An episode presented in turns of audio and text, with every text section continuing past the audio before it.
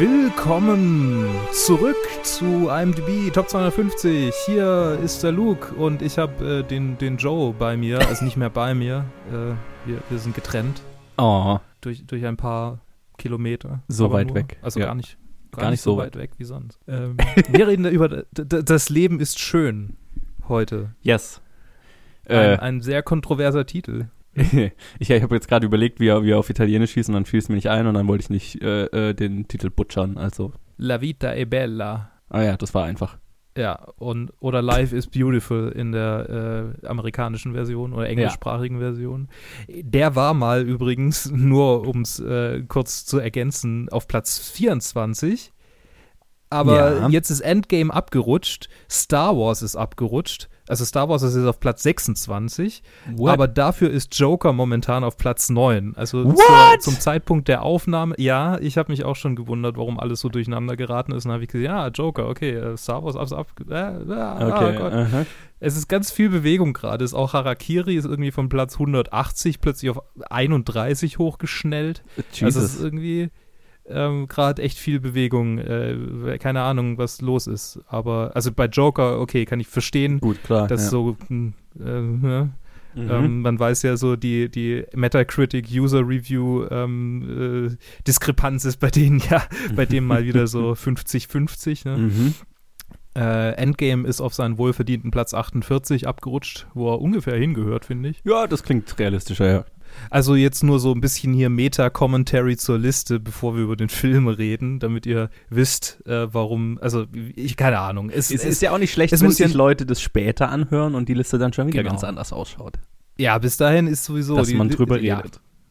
Genau, genau. Bis dahin ist sowieso alles, alles anders und wahrscheinlich auf Platz 1 dann irgendwie Avengers 54. Oh, Jesus. Aha. so, jetzt, äh, nee, stimmt, Avengers geht ja gar nicht weiter. Es, kommt, es heißt ja dann irgendwie anders. die Reihe. ist ja auch egal. Wie auch immer. Ja. Ähm, Life is Beautiful, La Vita è Bella ist ein, ein italienischer Film von Roberto Benigni. Benigni? Benini einfach, glaube ich. Benini, Ja. okay. Äh, der, der, also der, der Autor, ähm, Co-Autor, Regisseur und Hauptdarsteller ist Mhm. und einer der einzigen vier Leute ist, der drei Oscars erhalten hat für Best, äh, Best Movie, Best äh, äh, Main Actor was glaube ich und also so die die die drei gro vier großen. Du bist der Oscar, äh, du bist du bist der Oscar Geek. Du weißt das Na, besser also als ich, was da. Best Picture, wenn er, dann war er Produzent auch, oder? War er Produzent? Äh, ich glaube. Moment, ich habe es vorhin gelesen Ja. irgendwo, aber natürlich habe ich es wegge. Ja, wenn er so, genau. Also ja, entweder, genau. entweder er hat halt Best Be- Actor, Best Director, Best Screenplay. Ah ja, okay, das wäre genau, das wäre mein anderer Ja. Tipp gewesen, ja. Ja, Best Actor, Best Director, Best Screenplay und äh, Best äh, ähm, äh, Foreign Movie. Äh, ja. noch. Foreign Language Also, Film. ja, genau. Also er hatte Best Movie, äh, Best Screenplay und, ja, genau. Ja. Ja, also viel bei den Oscars abgeräumt, äh, viel äh, Publikum verzaubert, äh, viele Leute haben es äh, sehr genossen Mhm. und viele Kritiker haben es ziemlich verrissen. Mhm. Übrigens muss ich noch hinzufügen, seine Frau spielt äh, mit und spielt die weibliche Hauptrolle. Ach, was? Nicoletta Braski äh, ist seine Ehefrau. Ah, das wusste ich nicht. Leben. Cool. Genau. Und dann spielen noch ganz viele andere italienische Schauspieler mit, die auch in irgendwie Soap Operas viel mitgespielt haben. Der, der Sohn, der, der seinen Sohn spielt, spielt übrigens den Sohn von äh, Mhm. Russell Crowe in Gladiator. Ja, das habe ich gesehen. Weiß nicht. Ja, okay. Ich, ich hätte ihn nicht wiedererkannt. Ich habe Nee. Gladiator nicht oft genug gesehen. Nee, ja, ich, mir- es ist lustig, weil in Gladiator spielt auch der mit, der ja in ähm, Unbreakable das Kind von Bruce Willis spielt. Und der spielt den Sohn von, äh, den, den Kaisersohn, keine Ahnung, wie er hieß, Den Kaisersohn, ja. Ah, ja. falls du dich erinnerst. Ah, stimmt. Also, ja. Ah, nee, ich ich habe Unbreakable nicht, äh, also den habe ich ja nicht gesehen. Ah, deshalb, äh, mhm. weiß ich nicht. Aber in Glas kam Ich er ja nur- wieder vor. Ja, ich habe nur Glas gesehen. Äh, andere Geschichte. Äh, Schön. Ja, äh, ähm, La Vita e Bella habe ich damals im, im Rahmen der, der Liste das erste Mal gesehen. Das heißt, das war ein zweites Mal Screening. Wie war es denn für dich, Joe? Hast du den Film zuvor schon mal gesehen? Nein, ich habe den jetzt das erste Mal gesehen. Vielleicht sagen wir noch kurz, worum es geht. Ach so, Also- ja, komm, ich habe, das ist doch hier immer so zweitrangig. Ja, ja, ist ja, ist ja ist Wer ja sich auch das okay. hier anhört, der hat den Film schon Ja. eigentlich äh, auswendig. Ne? Okay, äh, magst du vielleicht kurz die Handlung zusammenfassen? Na klar, also es spielt im Italien der, äh, ich glaube 19, also ja, es umspannt mehrere Jahre, Ende der 30er, Anfang der 40er, mit so einem leicht aufsteigenden Faschismus im Hintergrund bis zum Zweiten Weltkrieg, wo dann die Nazis auch voll äh, ne, die, die Kontrolle übernommen haben. Mhm. Die italienischen ähm, und wir Ja, genau. Und wir verfolgen einen Typ und das, der Film beginnt so ein bisschen fast schon wie eine Screwball-Comedy, wie eine, wie eine romantische Screwball-Comedy. Er hat ein, ist, er ist ein Happy-Go-Lucky-Guy und hat ein Meet-Cute mit einer Frau und dann ist die erste Hälfte des Films eigentlich, wie die beiden sich immer wieder treffen und äh, er sie ja kennenlernen will und sie spielt ein bisschen Hard to Get und letztendlich äh, macht der Film dann einen Sprung und die zwei haben geheiratet und es, ja, es ist ein paar Jahre später, sie haben ein Kind und die Nazis haben die Kontrolle übernommen und es stellt sich raus, die beiden sind Juden oder er zum, also er zum, ja, er. Ja, es hat sie, sich die ganze Zeit schon rausgestellt, dass er Jude ist. Ja, genau, aber und man hat auch so immer mal ne, am Anfang sein, sein mhm. Onkel mhm. ist so Anfeindungen oder also sein Haus wird überfallen oder was auch immer. Genau, und, ähm, und sein Pferd wird, wird ange, angemalt. Ja, genau. Und dann kommen eines Tages Nazis vorbei und nehmen den Onkel, den Papa und das Kind mit in ein KZ. Und die Mutter geht dann äh, geht hinterher und sagt, ich will auch mit. So. Mhm. Äh, und läuft freiwillig in den Zug. Und die landen in einem KZ und dann beginnt eigentlich das, wo ich immer gehört habe, worum es in dem Film eigentlich geht. Nach einer Stunde Film ähm, befinden wir uns dann in einem KZ und äh, die Hauptgeschichte ist, dass der Vater seinem seinen Sohn so vor diesen grauen, äh, vor diesen Gräuel des KZs schützen will und ihm quasi vormacht, das wäre alles ein, ein Abenteuerspiel und die würden so einen äh, das wäre, ja, sie würden ein riesiges Spiel spielen gegen alle anderen, die da sind. Ähm, und sie, äh, am Ende, äh, wer als erstes 1000 Punkte hat, der gewinnt einen Panzer, weil der Sohn genau. hatte einen Spielzeugpanzer. Und ähm, ja, und er baut quasi so, versucht so den Sohn gleichzeitig zu schützen, indem er sagt, ja, äh, wenn du, ne, jetzt ist Versteckspiel angesagt und äh, wenn du dich jetzt nicht äh, erwischen lässt, dann ähm, kriegen wir einen Haufen Punkte und so weiter. Also versucht so das Leben mhm. des Sohns mhm. zu schützen und ihn gleichzeitig, also geistig zu schützen davor. Genau, und das ist so, was auch so ein bisschen diese Kontroverse um den Film, also was ist Kontroverse, aber das ist halt so, was ähm, einerseits die ganzen Oscar-Nominierungen nach sich gezogen hat und viel, vielen Leuten sehr gefallen hat, dass es eben so ein, naja, eine, wie soll ich sagen, viel gut ist vielleicht zu viel, naja, ist schon eine viel gut Geschichte, aber mhm. ähm, ein, eine, eine schöne Geschichte in, in den schlimmsten Umständen, die man sich so vorstellen kann ist eine, eine herzerwärmende Geschichte. Also der Titel sagt ja selber so, ne? das Leben ist schön. Es ist so eine Feier des Lebens ja. unter in, in, im, im, Dasein eigentlich ständigen Todes sozusagen. Oder will der Film zumindest sein, auf jeden Fall. Und das hat, ist aber auch der Grund, warum der Film eben so viel Kritik hat, weil eben ganz viele Leute das als sehr geschmacklos empfunden haben, quasi das, äh, den Holocaust als Bühne für ein seichtes Dramedy, seichte, mhm. ja, Oscar-Bait-Dramedy zu, zu nehmen, sozusagen. Ne? Mhm, mhm, und quasi mhm. das, das, diese, dieses Gräuel des Holocausts da ein bisschen auszunutzen, schamlos. Das sind so diese zwei extremen Felder und ich glaube, ich bin irgendwo dazwischen mal wieder. Weil mir hat der Film im, im Großen und Ganzen schon ziemlich gut gefallen, muss ich sagen ich hatte jetzt nicht das, das Problem, dass ich mir gedacht habe, oh, das nutzt jetzt irgendwie das, dieses Gräuel des Holocaust schamlos aus, weil ich habe schon das Gefühl, dass Roberto Benini und gerade weil, also habe ich dann so gelesen, ähm, ist ja schon auch, äh, sind autobiografische Inhalte drin, also jetzt nicht, dass er das erlebt hätte oder so, aber sein Vater war zwei Jahre im KZ und er sagt auch so am Ende, am Ende hat er so kurze Voice-Over, this is my story oder, also das ist meine Geschichte auf Italienisch. ähm, irgendwie und ich hab, hatte schon nie, ich hatte nie das Gefühl, dass der Film jetzt irgendwie das Herz nicht am rechten Fleck hat, so blöd gesagt, ne? Also ich habe schon, hatte schon immer das Gefühl, dass sehr ehrlich, genuine, also da versucht Roberto Benini tatsächlich einfach eine, keine Ahnung, ein, ein, ein, wie der Titel des Filmes ja schon so sagt, das eine, eine lebensbejahende Geschichte unter den widrigsten Umständen zu erzählen. Genau, genau. Die Slapstick-Elemente im zweiten, im, in der zweiten Hälfte sind nicht annähernd so overplayed, ja. wie man vielleicht meinen würde, wenn man die Kritiken liest. So, nee, ne? total. Also, weil das, ja. das ändert schon schlagartig auch so die Stimmung mhm. nach einer Stunde. Also der, der erste Teil ist wirklich eine Screwball-Comedy größtenteils, ne? Ja. Und also, du siehst immer mal im Hintergrund, ne, da, da, dass da halt, äh, äh, ne, da siehst du so Nazi-Anklänge, also am Anfang, äh, ähm, äh, schmücken sie, äh, schmückt er mit seinem Kumpel sein Auto aus Versehen mit, äh, also sie fahren durch ein Gebüsch und dann hängen da lauter schaut es halt aus, als wäre das zeremoniell geschmückt, das Auto. Sie haben keine Bremsen und dann fahren sie in eine Menschenmenge rein, die eigentlich einen Nazi-Offizier oder halt einen ja, ja, Nazi-Offizier eigentlich begrüßen will und er sagt, winkt denen, um aus dem Weg zu gehen und schaut halt aus wie der Hitlergruß und die ganze Crowd ja. freut sich und macht den Hitlergruß so. Ne? Das ist so, ja. also das Level an Screwbally, Slapsticky Comedy, das wir am Anfang haben, immer mit dem Hintergrund, dass halt, oh, okay, da irgendwas passiert da schon. Ähm, und dann nimmt mhm. der Film halt einen drastischen Turn wird jetzt auch nie, es wird nie Schindlers Liste, ne? Also es wird nie, die Gräuel des KZs werden jetzt nie so richtig extrem gezeigt. Also ne, wir, wir verfolgen jetzt nie Leute ja. in, in Gaskammern oder so, sondern es ist. Das war das, war das andere, was, was kritisiert wurde, dass ja. quasi die, die Gräuel des KZs runterspielt. Ja, und, und ich, ich kann sehen, dass man, ne, dass man das Gefühl haben kann, weil es schon. Ja. Also ich, es ging mir gar nicht mal so, also mir ging das, ich hatte das Gefühl schon auch, aber jetzt gar nicht mal, weil jetzt nicht irgendwie Leute in Gaskammern gezeigt oder Leichenberge gezeigt worden, sondern tatsächlich ging es mir so, dass die Art und Weise, wie er das Spiel mit dem Sohn spielt, schon sehr mir sehr äh, convenient die ganze Zeit vorkam. So, ne? Das funktioniert schon ja. alles sehr gut.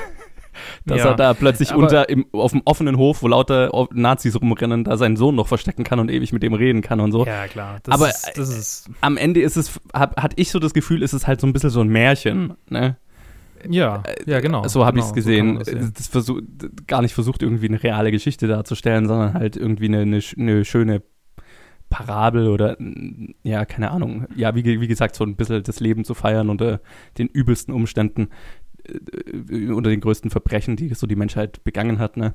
Und das hat mir schon gefallen und ich, mir hat auch dann das Ende tatsächlich gut gefallen. Also, weil da nimmt schon einen dramatischen Turn und endet schon auf so einer schönen Note. Das hat mich schon, das fand ich schon alles sehr ergreifend. Aber ja, dieses 100% hat so dieses Zusammenspiel aus Slapsticky-Elementen oder halt, wie gesagt, gerade wenn er da jetzt, also das KZ kam einem schon sehr einfach vor, wie er sich da durchnavigieren kann. Und das, da, da, das hat mich schon manchmal rausgerissen einfach. Ja. Das hat mich beim zweiten Mal gucken jetzt mehr rausgerissen als beim ersten Mal. Ich mhm. weiß nicht, beim ersten Mal war ich, war ich so überrascht von dem Turn, weil ich weil es halt nicht wusste. Also ich Mhm. Habe so ein bisschen was von gehört, aber ich habe ihn halt also im, im Rahmen der Liste angeguckt. Also ja. ich habe ihn einfach angeguckt, weil ich ihn angucken musste und habe mir vorher nicht, mich nicht viel drüber irgendwie durchgelesen. Ja. Habe einfach angeguckt und dann war es plötzlich so, wow, ah. oh shit.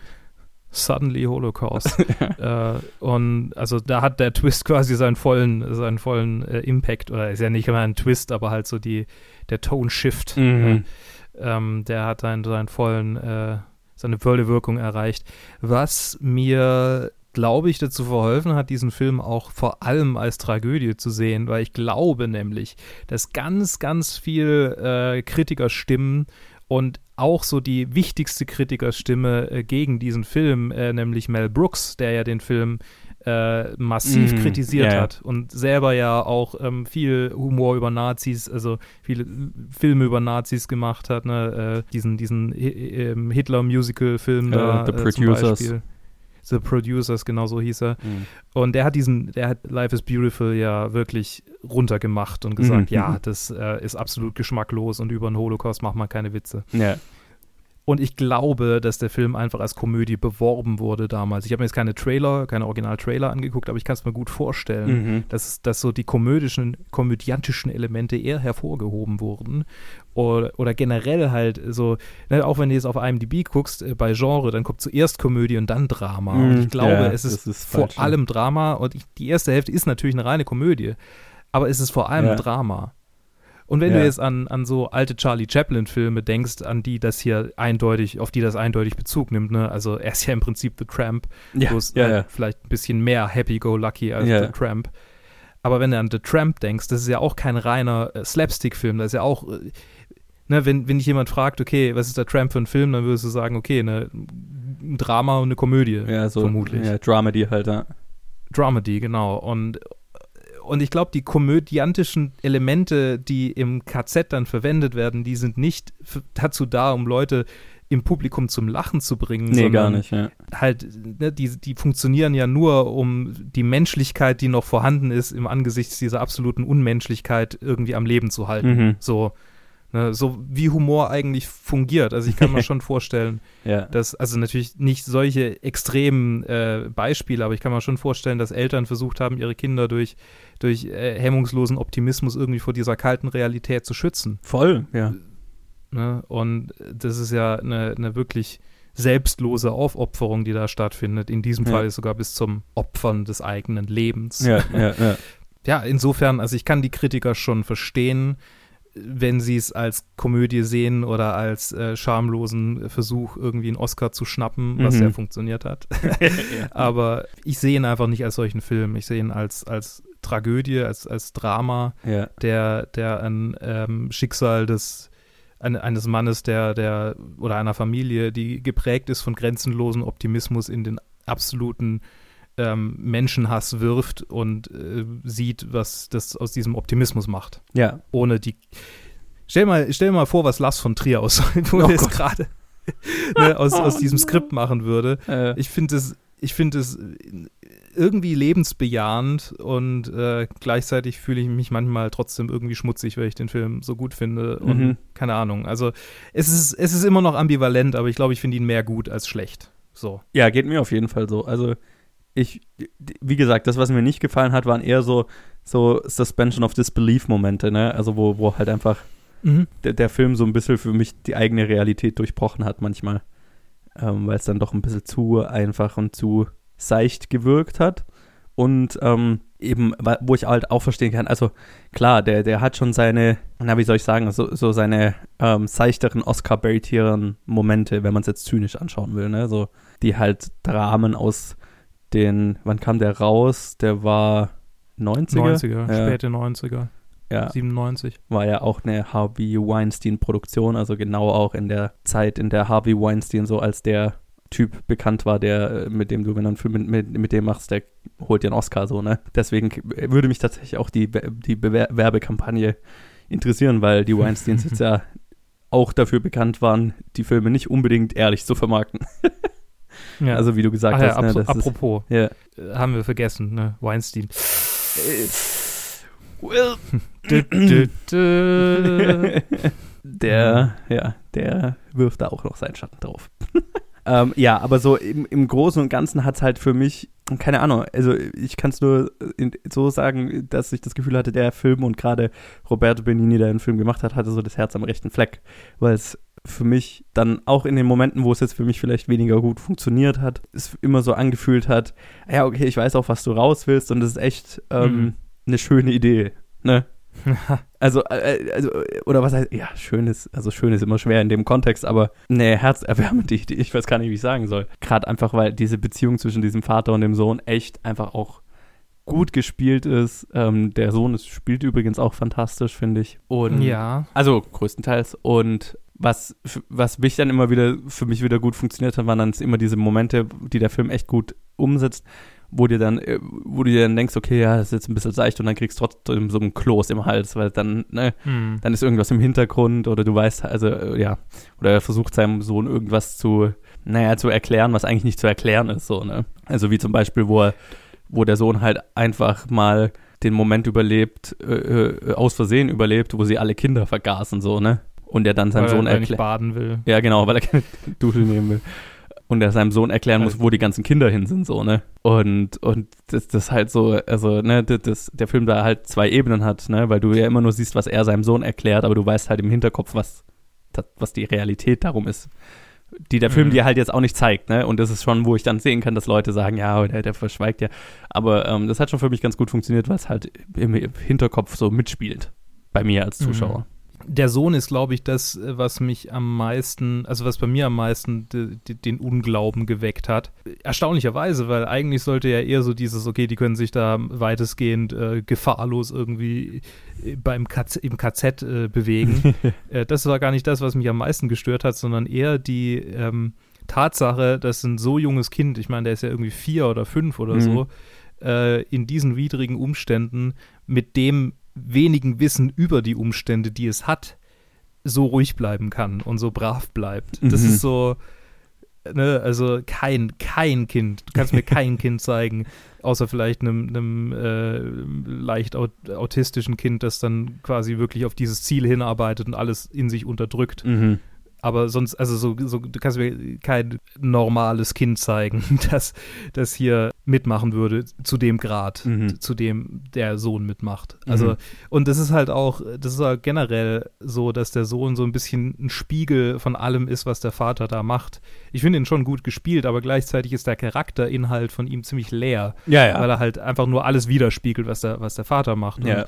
Das passt natürlich gut in das Alter, ne? Äh, vor allem so die Tatsache, dass die Mutter halt irgendwie tagsüber als Lehrerin arbeitet und da der Vater die ganze Zeit mit dem Sohn im Buchladen rumhängt. Ja. Ähm, der Sohn geht ja auch noch nicht in die Schule, das heißt, der ist komplett auf den Vater irgendwie fixiert Ja. und macht alles nach, was der, was der macht. Kann man als Charakterlehre interpretieren, aber vielleicht einfach nur als realistische Figur eines, eines Vier- oder Fünfjährigen. Ja, ich, ich habe es jetzt nie so als Charakter leer empfunden. Ähm, klar, er springt natürlich schnell auf alles an.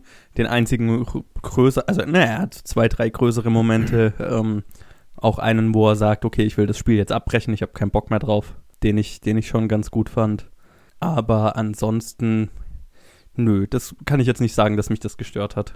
Ja, ich ich glaube, da kommt so dieses, dieser Faktor ins Spiel, dass ich mir halt relativ schnell gedacht habe, okay, das ist halt ein Märchen so, ne? Ja, das ist, ja, das ist halt so ein Märchen, das sich um, um ein Kind dreht und Mai, das Kind ist äh, Zweck der Geschichte sozusagen. das ist, äh, ja, das tut, was die Geschichte von ihm verlangt. Blöd gesagt.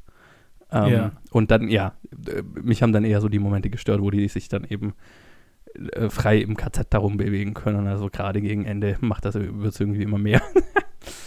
ähm, oder auch, wo die dann in dieses Funk, Funkbüro gehen, was ja an sich eine ganz süße Szene ist, dass sie dann irgendwie über, über Lautsprecher ihrer der Mutter ähm, Bescheid geben können, dass sie noch leben und so. Aber dass, dass da halt keiner geschnappt wird, oder? Also, Ja, wie, wie lang die das machen können, ohne dass da irgendjemand auftaucht und so. Äh, ja. Ne? Also, das waren eher so Ja, die Momente, wo ich mir gedacht habe, okay, ich weiß, was du machen willst, aber naja. Das ist übrigens witzig, dass, dass das Wort Märchen ist schon ein paar Mal gefallen ist. Ich habe gerade mal kurz durch seine Filmografie ein bisschen durchgeklickt. Mhm. Erstens hat er danach kaum noch was gemacht, Mhm. nur noch ein paar Filme äh, und ist weitestgehend verschwunden seither. Mhm. Aber was er direkt danach gemacht hat, außer einer Rolle in Asterix und Obelix gegen Cäsar, Mhm. war Pinocchio in Pinocchio, von dem er auch Director und äh, Hauptdarsteller war. Das habe ich schon mal gehört, ja. Miramax-Film und bezeichnet häufig als Vanity Project, weil schon wieder seine Frau äh, Ja. die weibliche Hauptrolle spielt Yes, yes, yes. und hat furchtbare Reviews und nach diesen Reviews will ich diesen Film unbedingt sehen, weil es klingt echt furchtbar. Yes, yes, yes. ja, darüber habe ich gelesen. Ähm, ich habe ja dieses Buch über die Indie-Szene der 90er gelesen, wo die Weinsteins eben ein großen, äh, großer Teil vom Buch sind. Da, da, Ja. da habe ich das bestimmt irgendwo gelesen. Das kommt mir bekannt vor. Und jetzt ist tatsächlich das einzige Projekt seit langem, also seit über zehn Jahren, bei dem er, ah, nicht über zehn Jahren, seit sieben Jahren, mit dem er, mit dem er äh, irgendwie in Verbindung steht, Pinocchio. in dem er Geppetto spielt jetzt. Der Kreis Ach was, schließt okay. Ja, ja. Schön. Ja, ich glaube, der hat Matteo das, Garone. das klingt so, als hätte er, der, der ist, glaube ich, so jemand, der dann viel Theater gemacht hat noch. Ähm, Ja. Aber ja, ich kannte bestimmt. ihn auch nur aus Jim Jarmusch's Down by Law. Ach, da, ja, stimmt, da war er. Ja, der ist sogar noch in der Liste irgendwann mal relativ weit unten, wenn er überhaupt Ja. noch drin ist. Ähm, ja. Aber er ist noch da, ja. Ja, also ich bin, ich bin gespannt äh, auf diesen Pinocchio, den werde ich mir unbedingt angucken. Ja, den habe ich jetzt den- schon auf den meine auch Liste gesetzt. Ja, ich kannte halt Ja. Roberto Benini auch daher wegen diese, also weil ich wusste, er hat halt da diese Oscars gewonnen und da gibt's doch dieses, da gibt's dieses berühmte Video, wo er halt über die Sitze klettert, um seinen Oscar entgegenzunehmen, ne? Ach ja, also wo er quasi gelesen, auf, ja, auf den Sitzlehnen über die Sitzlehnen vorläuft. geht. Ja. So, ja. Ich glaube, den Typ, der ich, ich glaube auch gar nicht, dass der wirklich schauspielert. Der, der, Nee, ich hab, also ich meine, er hat schon, er er hat schon dramatischere Momente in dem Film, ne? ja, Ähm, da würde ich auch gar nicht sagen, dass die schlecht sind, aber er ist schon, es fühlt sich immer so an, als wäre er halt, also gerade die erste Hälfte des Films ist halt irgendwie er selbst. ja, er hat eher was von Mifune als von Charlie Chaplin. Ja, ja, ja, ja, ja. Das ist ein guter Vergleich. Ohne jetzt irgendwie den Anspruch erheben zu wollen, Mifune in irgendeiner Art zu kennen, aber Naja, aus dem bisschen, Ja. was wir halt bisher gesehen haben, auf jeden Fall. Ja, auf jeden Fall. Ja. Und er sagt ja auch selber. Ja, äh, ich bin, ich habe keine Ahnung, hey, das, ich habe das Gefühl, jetzt irgendwie Leute gegen mich aufzubringen, die vielleicht auch gar nicht unseren Podcast hören würden, aber aber ich glaube, wenn es ist so, der Film ist so polarisiert so, weil es halt so mega positive äh, Publikumsaufmerksamkeit auf sich gezogen hat und so hässliche Kritiker-Reviews. Mhm. Wobei, so schlimm sind die eigentlich gar nicht. 59 Meter-Score. Ich, ich meine, es, ist, es ist wirklich, wie du gesagt hast, es ist halt so ein bisschen 50-50. Oder vielleicht Ja. gar nicht mal 50-50, sondern 70-30, also 30 Prozent Leute, die wirklich nicht mögen. Und Mhm. dann halt das ganz halt viele, die, die ihn halt echt schön finden und dann einige, so wie wir, vielleicht die da irgendwo in der Mitte rumkrebsen. Ich glaube jetzt nicht, dass die mega negativen Meinungen die Mehrheit sind. Ähm, aber äh, wie gesagt, ich kann auch die schon nachvollziehen. Also ist jetzt gar nicht mal so ein Fall, wo ich mir denke, oh, da hat jemand den Film komplett Ja, missverstanden. so, ne? Eben, ja genau. Wenn ich, wenn ich jetzt nicht, ja, sorry, wenn ich jetzt nicht irgendeinen Zweifel in mir fühlen würde, dann würde ich ja den vollkommen schonungslos als, ja, ich mag den Film, scheiß auf euch alle, äh, würde ich sagen. Mhm. Aber das ist ja nicht so. Ich habe ja schon, ich sehe ja schon auch die Probleme damit. Und ja, ich glaube, das, äh, das macht mich innerlich halt irgendwie so, ah, ich weiß auch nicht. Ja, es ist lustig, weil es irgendwie so, ne, ich, also zu mir, zumindest geht es mir so, ich fand den Film sehr schön und obwohl es natürlich ein italienischer Film, aber es fühlt sich so ein bisschen wie die Hollywoodisierte Version des Holocausts an, blöd gesagt. Weißt du, ja, was ich meine? wenn man solche Sachen laut sagt, dann merkt man eigentlich, wie, woher so diese negativen Stimmen kommen. So, oh, habe ich das gerade laut gesagt? ja, genau. Aber ja, es ist, es ist schon so ein Gefühl, das ich halt immer hatte, einfach. Hast du ihn auf Italienisch eigentlich Aha. angeguckt? Ja. Okay. Ich habe ihn auf Deutsch geguckt, beides Mal irgendwie. Ich habe jetzt beim zweiten Mal habe ich keine untertitelte Version gefunden, der ist sehr schwer aufzutreiben. Mhm. Und äh, ja, äh, deshalb habe ich ihn halt äh, notgedrungen nochmal auf Deutsch gedubbt gesehen. Beim ersten Mal natürlich auch. Da Ja. habe ich eh noch nicht so wahnsinnig viel äh, angeguckt. Ja, in der, auf der amerikanischen Streaming-Welt, da kann man ihn sehr gut, also da Ah, gibt es ihn natürlich nur im Original, weil die amerikanische, die Amerikaner dubben halt nicht. ja, Ähm, zu Recht. ja. Na. Ja, ich meine, also ich habe auch wieder, irgendwie schafft es deutsche Dubs, sich so in mein, in mein tiefes Gedächtnis einzugraben. Mhm. Ne? Also diese, diese Synchronstimmen, man kann sagen, was man will, aber die Leute sind echt gut ausgebildet Mhm. und die, die haben ordentlich was drauf, äh, sehr viel Charakter in diese Stimmen reinzusetzen. Mhm. Und das zeigt sich dann halt auch irgendwie in Animationsfilmen, die, finde ich, in Deutschland echt gut gedubbt sind meistens. Ja, das ist schon richtig. Weil man es da ja nicht so sehr merkt. Äh, nee, ich meine, die, die sind ja auch drauf ausgelegt, also Ja. Ja. Und äh, also so gerade das, ich weiß nicht, wie das er im, im Original sagt, aber er sagt halt hier, ähm, äh, geliebte Prinzessin. Und wie er das sagt, das ist so drin, einfach weil er es halt Ähm. irgendwie zehnmal sagt im Verlauf vom Film. ja, ich versuche es jetzt nicht nachzumachen, weil ich habe es auf Italienisch gesehen und ne, ähm, ja. aber- ja, Princessa. ja genau, Prince, so. äh, bla bla Princessa, irgendwie sowas. Und ja, ja. ist, nee, es, mir hat es auch gefallen, also auf Italienisch, das, das, Ja, ich, ich, hätte, ich hätte noch ein bisschen mehr suchen sollen. Wa- Was ich tatsächlich aber wo dem Film wirklich hoch anrechne, ist, dass tatsächlich die ganzen deutschen, die, die ganzen deutschen Charaktere äh, von wirklich deutschen Schauspielern gespielt wurden. Mhm. Ähm, Mhm. Was natürlich in der europäischen Produktion mehr Sinn macht, aber bei amerikanischen nervt mich das ja oft. Ja. Ähm, ja, also es war, die haben halt auch einfach Deutsch geredet in der deutschen Version. ja, Ja, ja, also in, in der haben halt alle Deutsch geredet. Ja. nee, in der italienischen, in also der- die ganzen. Äh, in der, in der, in der, in der Szene, in der das übersetzt, was der KZ-Aufseher sagt, spricht er halt Italienisch und ich habe nicht verstanden, was er gesagt hat. Mo Moment, wer, wer spricht Italienisch da? Also der Deutsche spricht Deutsch und Benini spricht äh, Italienisch. Und das war Und- nicht untertitelt. Oh mein Gott. Es war halt Oh mein Gott. totaler, totaler Abfuck. Ich habe nichts verstanden. Also ich, ich Ja, weiß aber halt das- im, im Prinzip, ja. was er sagt. Äh, Ja, das, das ist halt ich hab tatsächlich eine halt- ganz gute Szene, fand ich. Ja, die ist halt, ja, ich meine, man sieht ja an den Reaktionen. Ich wusste noch, die letzte Version, die ich geguckt habe, die war untertitelt. Ja, Ich wusste Ja. ungefähr, was er sagt und man sieht es ja an den Reaktionen vom Sohn. Okay, er übersetzt jetzt halt das, was der Aufseher sagt, so, dass es in das Spiel reinpasst. Ja, genau. Also er, er, halt er, er, er, macht quasi, er erklärt seinem Sohn so die Spielregeln, dass der halt im KZ überleben kann, so, ne? Ah, ja, das stimmt sowas, ja, ja. Ach, ja.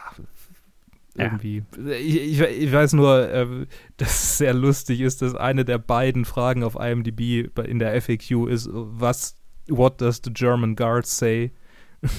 Äh. Und das ist halt so, kann ich eine Antwort drauf geben? Ich würde gern wissen, was, was Benini sagt.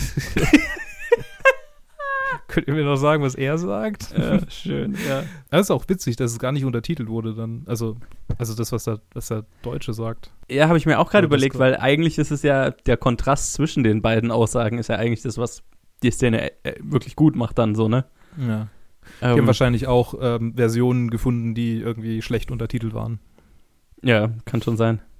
Na, ich meine, ich kann schon mir beide Gedankengänge vorstellen, sodass man sagt, okay, wir untertiteln ihn nicht, damit jeder, der nicht Deutsch mhm. spricht, also ne, der, der, Großteil der Menschheit genau dasselbe Empfinden hat wie die Leute, die drumherum stehen. Ähm, ja, das. Andererseits halt für, für mich hat jetzt die Komik der Szene und auch was ja in der Szene wirklich gut funktioniert, ist, dass es ja so ein bisschen den, die, die na, die Autorität der Nazis so untergräbt und die, die Autorität der Brutalität mit der Befehle, die er da gibt oder der Anweisungen, die er da gibt, das ist ja einer der mhm. Momente, in dem der Film ja wirklich gut einfach so den Nazis so ein bisschen den Wind aus den Segeln nimmt. Ja, und das hat für mich halt ja. gerade das dann funktioniert, weil ich halt beide Aussagen verstanden habe. Aber ja, ja. Das, ich glaube, es funktioniert beides ganz ja, gut. Ja, total. Das für das Drama wäre es vielleicht fast besser, die, die Nazis äh, also als unverständlich mhm. und als äh, ja, so wie sie halt eigentlich auch dargestellt sind, ne? Naja, klar, das sind natürlich, die, also die, das macht es natürlich gruseliger auch noch, wenn du die nicht verstehst. Mhm. Logischerweise, ne? Dann ist es so ein, fast schon wie so ein Alien-Invasion, so ein, weiß ich Ja, es macht es gruseliger, aber gleichzeitig auch irgendwie halt dann wieder so relativierender. Mhm. Ne? Dann, damit entmenschlicht man ja die Nazis, die ja durchaus Menschen waren, die mhm. halt sich dann dafür entschieden haben, furchtbare Gräueltaten zu begehen. Ja, ja, voll. Ja, es ist alles iffy. Äh, ich fühle mich, ich habe mich auch schon bei Schindlers Liste nicht so wahnsinnig wohl gefühlt. ich meine, äh, äh, es bringt halt auch die Thematik einfach mit sich. Also, ich glaube, ja. da kann es keinen. Natürlich Film. nicht. Ja, klar. Ja. Es wäre furchtbar, wenn ich sagen würde, ach, dieser Holocaust-Film, da fühle ich mich ganz wohl dabei, wenn ich drüber rede.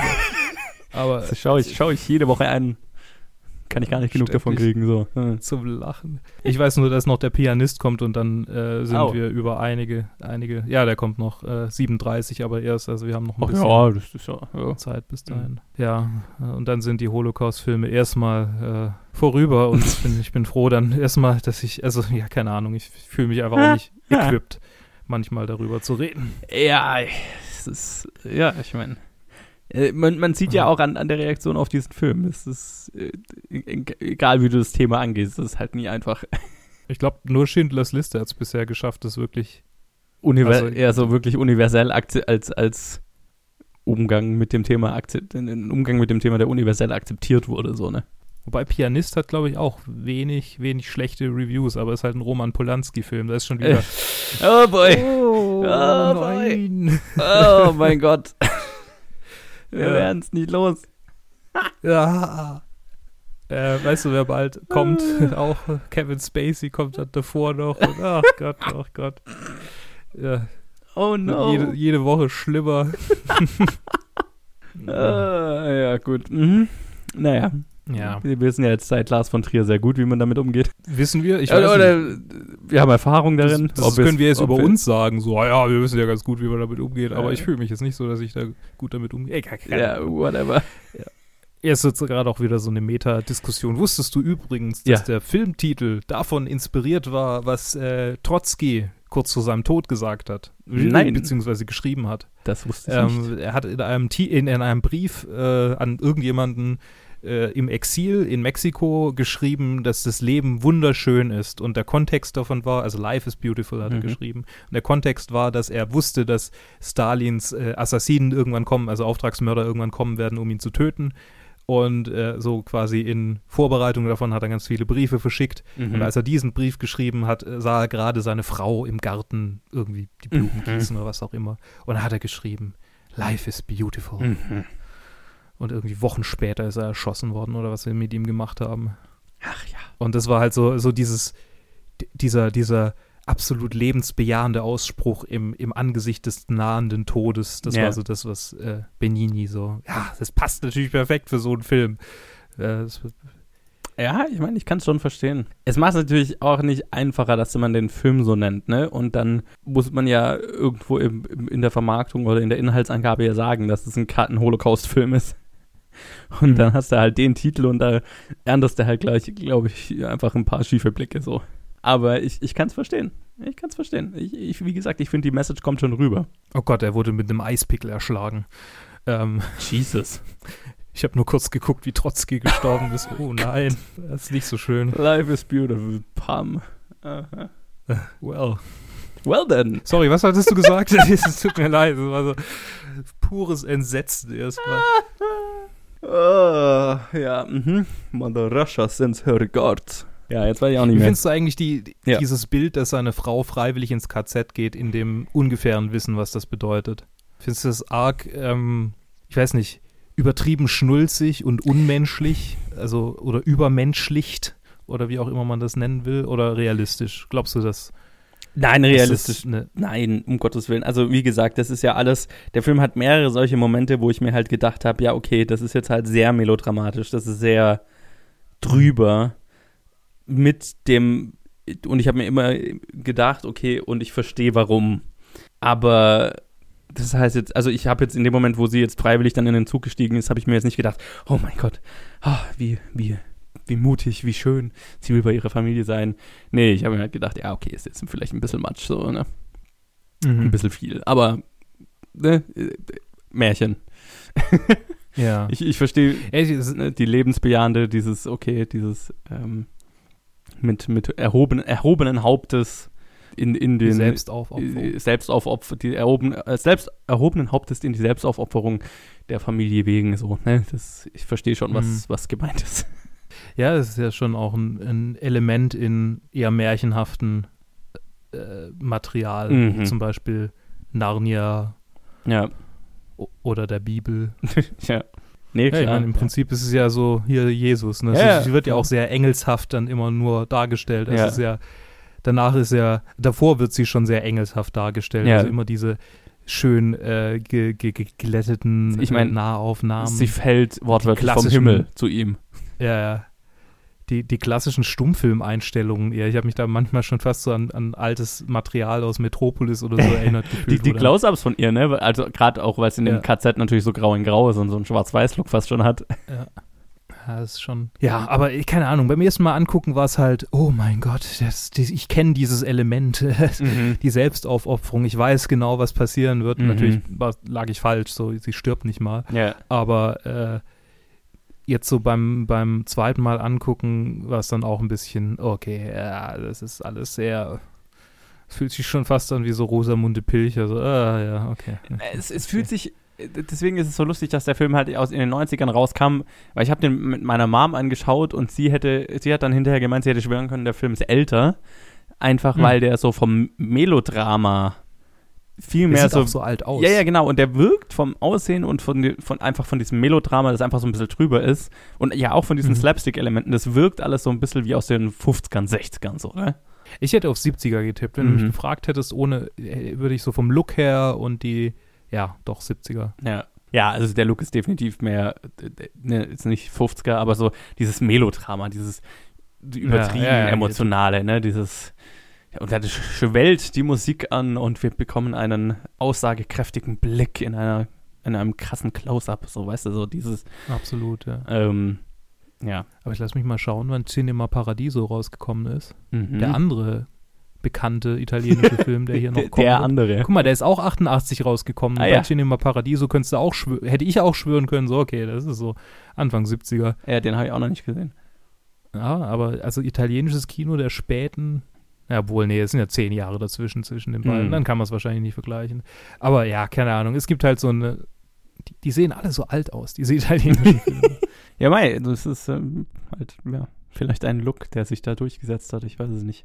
Aber mal, es ist natürlich auch so ein bisschen wahrscheinlich die Ja, Filme, mit denen Benini jetzt zum Beispiel aufgewachsen ist. Also, ne, das ist, ich finde so, da merkt man so auch die Einflüsse einfach. Mhm. Ja, durchaus. Also, ja, ich habe ja vorhin schon Chaplin genannt. Das Ja, ist ja total. wahrscheinlich. Ja, Chaplin sieht man Es ist irgendwie in interessant, allem, dass, dass er danach nicht mehr viel gemacht hat. Man möchte ja meinen, dass dann so, so dass das erst so seine Karriere richtig kickstartet. Davor hat er ja einige Filme gemacht, Ja, ja. aber halt nichts irgendwie sonderlich Erfolgreiches, außer dem, was du vorhin schon gesagt hast, Ja. Down by Law. Ich überlege die ganze Zeit, weil ich habe das Gefühl, da, da ging es in, das war ein Kapitel in diesem Buch, das ich da vor zwei Jahren gelesen habe oder so. Ähm, wo es auch darum In ging, warum Benini dann einfach nicht mehr. Ich, Okay. ich habe das Gefühl, es war selbst verschuldet, aber ich, das- ich kann es jetzt echt nicht mehr sagen. Jetzt müsste ich noch Vielleicht, vielleicht finde ich ja was, was raus. Warte mal kurz. Ich Hm. tauch mal kurz ab. Tauch mal ab. Ja. Es ist halt, also ich kann mir halt auch nicht vorstellen, dass er so wahnsinnig viel. Ich habe ich hab ihn leider jetzt nicht in mehr gesehen, aber so die Art, wie ich ihn hier sch hab schauspielen sehen, war so, hä? Ja, keine Ahnung. Ich meine, er ist, Ich er kann ist mir nicht vorstellen, Down by dass er- genauso, so- weißt du? ja, eben, ich kann mir nicht vorstellen, dass es nicht sonderlich, dass er sonderlich versatil ist. Ja, Und das klar, ja. kann halt schon sein. Ne? Nee, also ich habe halt immer, ich, ich kannte ihn eben nur aus Down by Law und aus diesen Oscar-Videos. Ich habe ihn nur die ganze Zeit äh, im, ich, aus Down by Law, das ist auch schon ewig her, dass ich ihn gesehen habe und ich erinnere mich nur noch an so an die, eine Szene, wo die halt im Knast sind und er dann die ganze Zeit eben rum, rumrennt und mit seinem gebrochenen Englisch I scream, you scream, we all scream for ice cream und das irgendwie eine 10 Minuten Szene ist gefühlt. Was Sehr meine Jarmusch. kindliche Erinnerung, ja, genau. Sehr charmant. Ja, sehr. Hier steht jetzt nichts drüber, aber ja, also Ja. ich finde hier gerade nichts raus. Ah. Ja, nee, also er war halt bei den Kommunisten dabei, also Mhm. in der kommunistischen Partei und Mhm. hat halt Ber Berlusconi hart, hart kritisiert. Mhm. So sehr kritisiert, dass er sogar mal. Ah, nee, warte mal, äh, Papst Johannes Paul II., den hat er kritisiert. Äh, zu Mhm. Recht übrigens auch. Mhm. Und da wurde er äh, zu einem Jahr Gefängnis verurteilt, aber What? kam dann auf Beru in der Berufung, wurde er dann freigesprochen. Okay, krass. Ja, wegen Beleidigung der Religion und eines ausländischen Staatsoberhaupts. Italien, Italien. Jesus. Okay, that's how they Wenn du roll. hier einen Papst beleidigst, dann ist so, ah, ja, okay, Ja, okay. Fair enough. sure, I guess. Äh, Das ist schon verrückt. Nee, aber da, da ist es nichts. Ich glaube, der hat einfach viel Theater gemacht. Also Ja. er wurde häufig erwähnt, dass er viel Theater spielt. Und ja, das, ja, das, das da ist, was ich noch so in Erinnerung habe. Ja, ja, das dieses so ein bisschen, er projiziert ja auch in den Filmen immer die ganze Zeit, ne? So dieses einfach große Mhm. Gesten, große, große Ja, der- Emotionen. der- den kannst du in Amphitheater werfen mit 100.000 Zuschauern und er schafft es ohne Mikro irgendwie alle gebannt dabei zu halten. yes, definitiv, ja. Also irgendwo als Straßenperformer, der, der würde überall irgendwie, sobald er im echten Leben da. Und so- sehen auch seine rote Teppichauftritte alle aus. Ne? Da ist immer irgendwie, so, jedes Bild sieht aus, als wäre er gerade in Bewegung. Ja, so halt so ein, ja, ich glaube nicht, dass er still sitzen kann. Das ist halt so ein Clown einfach. Ja, ja.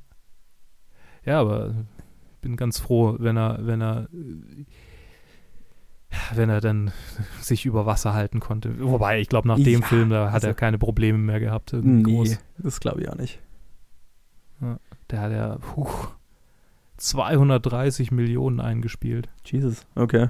und zwei, bei 20 Millionen Budget. Ja. Also, Kommt drauf an, wie viel die Weinsteins die Weinsteins- abgegeben haben, aber ja, genau. Es ist, die werden da wahrscheinlich ganz viel eingestrichen haben. Ja, Wobei ja, gar nicht, also, sie waren ja nicht äh, Executive Producer, die haben es ja nur vermarktet, ne?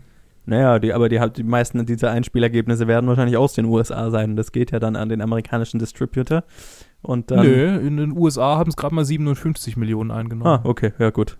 Krass. Also, das ist, darf man nicht unterschätzen. Ich glaube ich glaub auch, dass, dass Europa so generell gar nicht so den schlechten Kinomarkt hatte. Aber das sind, also jetzt Deutschland sowieso, Deutschland war immer Fernsehland, Ja, aber dass Deutschland viele, war immer viele kaputt. Länder, also gerade, du siehst ja auch, also gut, das ist ein sehr subjektive, äh, äh, subjektiver Input und das mag ganz falsch sein, aber man sieht ja in Cinema Paradiso so den Downfall of, of Cinema, der so nach Mhm. und nach sich vonstatten geht. Jetzt am Beispiel Mhm. von Italien.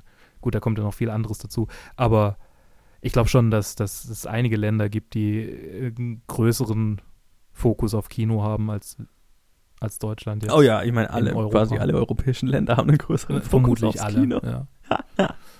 ja. Großbritannien hat schon auch ganz viel, ist auch sehr, sehr fernsehfokussiert. Ja, aber ich meine, die, die, da, da machen die Filme, äh, also die Einspielergebnisse in Großbritannien sind halt einfach viel höher als in Deutschland mit weniger Leuten. Okay. Ne, also Einspielergebnisse du in Frankreich sind höher mit weitaus weniger Einwohnern. Oder was heißt weitaus weniger, aber halt weniger Einwohnern. Also der Durchschnittsdeutsche ist schon sehr Kino, Kino-unaffin im Vergleich zu allen anderen. Ja, das, äh, äh, das, das Leben ist schön. Das Leben im Kino ist schön. So ist das nämlich. Auch da. Auch da. Ich fand es schön, Horst Buchholz zu sehen. Ich habe lange überlegen müssen, wer das ist. ja, ich habe ihn auch nur aus äh, Glorreich 7 Mhm. wiederentdeckt. Ja. So. Und dann, Ah, ja, ja, meine Mom hat dann irgendwann gesagt, das ist doch Horst Buch. Also habe ich gedacht, ah, Ah. right. Seine Rolle fand ich übrigens auch sehr gut. Also Ja, wohl einen der, der Herz, äh, der, der, der, der größten Heartbreak-Momente für, für mich im ganzen Film war, wo er ähm, Ja. dann kellnert bei dieser Versammlung und Mhm. er glaubt, er wird jetzt Horst Buchholz will ihm irgendwie raushelfen und stellt sich raus, der kann nur sein fucking Rätsel nicht lösen. Das war. Das war ein perfider Moment. Das war schon sehr Ja, es gab einige wirklich perfide Momente, Mhm. so inmitten dieser. Also, alles ist ja ziemlich weich gespült, aber in dem Moment, wenn, wo er äh, dann. Also gut, das ist es, da hat er jetzt äh, parti- partizipiert, aber es gibt ja noch diesen anderen Moment äh, bei diesem Dinner, wo er ja überhaupt nicht in der Nähe ist, also ähm, Benini. Mhm. Äh, we weißt du, was ich meine? Wo die Hm. Faschisten dann mit Dora und äh, also wo die alle irgendwie am Tisch sitzen, ihre Mutter ist dabei und die reden über Mathe und diese Lehrerin ist auch dabei und die Lehrerin sagt dann, ja, sie war ja in Deutschland und hat äh, irgendwie Right. geguckt, was die Grundschulkinder da für Rechenaufgaben lösen müssen und dann war halt irgendwie, sie erzählt davon, wie äh, ja, jedes behinderte Kind kostet den Staat Yes, am yes, Tag yes. zwei Mark.